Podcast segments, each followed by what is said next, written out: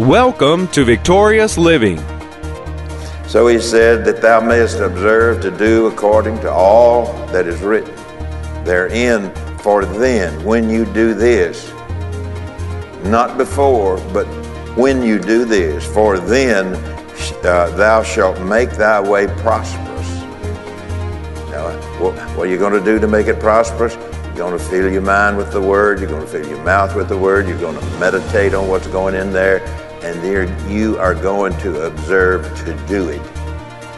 Now he says, when you do that, you will make your way or find your way to be prosperous. Welcome to Victorious Living with Pastor Charles Cowan. Today, Pastor Cowan shares with us instructions for obtaining a complete faith. We invite you to stay tuned to today's program. If you can't, we invite you to visit our website at victoriousliving.org. There you'll find other audio and video resources to help you in your Christian walk. And now, here's Pastor Cowan as he shares instructions for obtaining a complete faith. Instructions for obtaining a complete faith. You know, some people got to have faith. I pointed at the camera. Uh, you know, and I, I think what we've drifted into, and I don't know that you have, don't know how many may have, drifted into a maybe a mindset that we only use faith when some problem has come to our life. But that is the furthest thing from the truth as you could ever ever want to get. So we're going to begin tonight in Joshua chapter 1 and verse 8 and talk a little bit about it. Now, when we read about these stories in the Bible, how many of you know why these stories are in the Bible? Do you know why these, these stories are in the Bible? Now, I'm not getting a, a I can't, I can't, I can't hear you. why are these stories in the Bible? They are right. They are left to admonish us. So all these stories that we read about in the Bible, how God moved and uh, the, all of the wonderful things that He did, and His power manifestation, whatever, that is for our admonition to see that it should be happening among us today, tonight or today or this period of time. And so they're not just written to fill up the Bible you know, they come in, well, we need a few more pages, you know, to to complete this. No, nothing like that.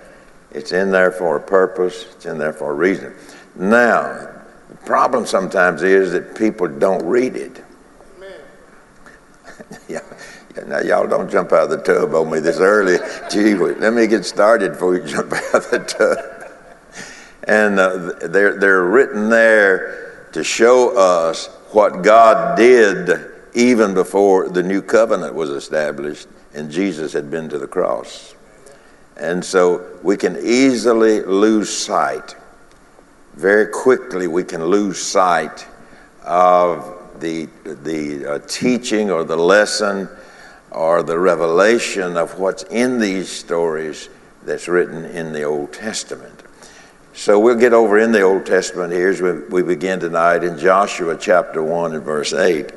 Now, we, we know who Joshua, and Moses, and all of those were. But here in the eighth verse, this book of the law shall not depart out of your mouth. That's an instruction. That's not just something written in there, you know, because it looked sounded good in that particular place. This book of the law shall not depart out of your mouth. Now I don't know, maybe maybe if there was such thing as a mouth reader or a mouth meter, maybe we all ought to get get one, and and it would record or whatever all that come out of our mouth in 24 hour period. We might be surprised what we say. And uh, I know there's some, so I, you, I wouldn't be surprised. I say it all the time. Well, I don't know. I'm not with you all the time, so I, you're not with me all the time.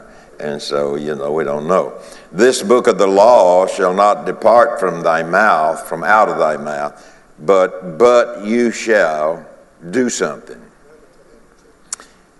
What uh, this book of the law shall not depart from out of your mouth, but that's in your mouth for a reason, so that you can meditate on what you're saying. And see, that's what's why that's so important is is to fill your mind. We call it the renewal of the mind. Fill your mind with the Word of God.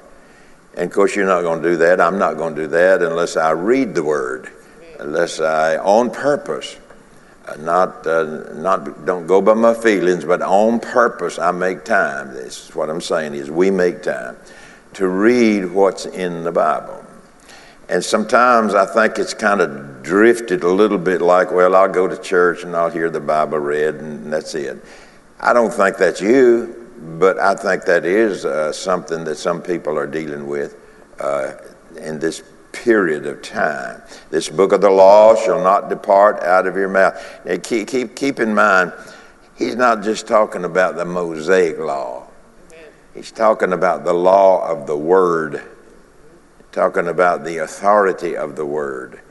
And so he's, he's telling Joshua, you know, Joshua has just stepped into Moses' place, and uh, he then is left with the assignment to carry out what God gave to the assignment that God gave to Moses to lead the children of Israel into the promised land we know that it was it's the will of God that they be there because he had already told them, I have given you this land that I want you to go and possess.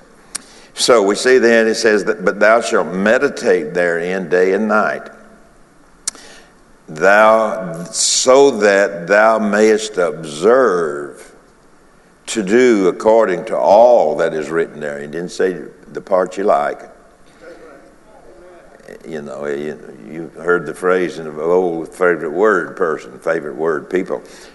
No, he, what does he say? He said that you may observe when you do this, that you may observe to do according. Now you hear it, you got it in your mouth.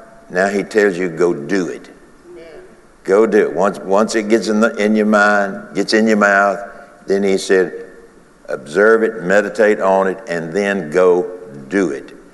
So we all have an assignment where the Word of God's concerned. And so again, I say to us that we don't want to drift over into a place where we feel like we don't have to say anything, we don't have to do anything, we're just going to wait upon God to do everything. And that's not true. That's not right. That, that kind of thinking is not right. So he said that thou mayest observe to do according to all that is written therein for then, when you do this, not before, but when you do this, for then uh, thou shalt make thy way prosperous. Now, what, what are you going to do to make it prosperous? You're going to fill your mind with the Word. You're going to fill your mouth with the Word. You're going to meditate on what's going in there. And there you are going to observe to do it. Now, he says, when you do that, you will make your way or find your way to be prosperous. So we all like prosperity. Sure, we do. And, and what we don't do, we don't want to define prosperity, and we don't want to have tunnel vision over prosperity. Prosperity covers the entire being spirit, soul, body, financially, and socially. We know that. But he said, uh, Then shall you make your way prosperous, and then you shall have good success. That, that is instruction, yet at the same time, it's promise also. God wants you to come, wants us to come to this place of prospering, being prosperous, and having good success. Now, I realize that problems come and people deal with situations and circumstances, but God's Word shines the light on it and gives us the way out of it. But it just don't jump off of the page. You can't just walk by the Bible and look at it. No, you can't do that. There's a little bit more to it than that. Amen. But wouldn't that be nice? Yeah, I mean, the flesh would really enjoy that for sure. So, all of these stories uh, that we read were written for generations to follow this particular story or any other story. Uh, they were written for following generations to adhere to. And so that means that just because they're in the Old Testament that they're not important, that's not true. They're just as important as the ones that we find in the New Testament. There is a difference between the old and the new, but in some things there's not any difference in it at all. So they, these stories admonish us today and serve uh, when, when we are admonished from the Word, the Word then serves as our counsel, our advice, as well as our caution for us, even in this present dispensation of time. So the Word is so written to cover our life. Now, we read about uh, different things in the Scripture, sure we do. But these stories of God's manifested power, His manifested ability to, to change situations in our life, they're, they're just as good today for us today as, as they were then. Now, let's, let's go in this direction here. Now, let us put ourselves in Moses and Joshua's shoes if you can do that tonight, let's put up, put yourself in your mind in Moses and in Joshua's shoes. Put, let's put ourselves in their, their position at this time. And then start to think about, okay, uh, I, am, I am where Moses and Joshua were, and they're looking across the valley and they're looking, uh, they're looking for, uh, looking at what's ahead of them. So let us put ourselves in Moses and Joshua's shoes, the responsibilities and pressures of leading three million plus people to the promised land and unhappy people at that. Man, you know, sometimes we're not even happy with ourselves. Much less three plus million people that you have an assignment to lead them to the promised land, and God has told Moses, You do it It's pretty heavy, isn't it? That's pretty heavy. And so uh, the people that, that uh, Moses and, jo- and Joshua, of course, Joshua took Moses' place when, when uh, Moses went on, but the, the people had murmured against Moses. And they cried, and here's what they cried Wish we had died in the wilderness. In other words, at that point, there was a tremendous pity party going on with the, with the Israelites. They were murmuring, they were complaining, they was wanting to stone Moses, they was wanting to kill him, really. They was wanting to get rid of him. You've let us out here, you, we're going to die out here, and on and on they went. And if we could come to the place, if a person can come to the place and realize that complaining will kill your faith, it'll do it quick, quickly. So there's, there's the situation where these people at, they murmured, they complained, you brought us out here to die, wish we was back in Egypt. And see, when they get in that state of mind, they all want to go backward. They never talk about going forward. They want to go back and wallow in their misery and feel sorry for themselves. Do we see any of that today? All right. I get no response here. I preach better when I get response. Well, in my opinion, I don't know, maybe. It's our hope that today's message, Instructions for Obtaining a Complete Faith, has ministered to you. We invite you to come visit us at our website, victoriousliving.org. There you'll find audio of today's sermon and different resources and materials that can help you in your Christian walk. If you would like to request a free CD copy of today's message, you can do that by calling 1 800 842 7896. Again, that number 1 800 842 7896.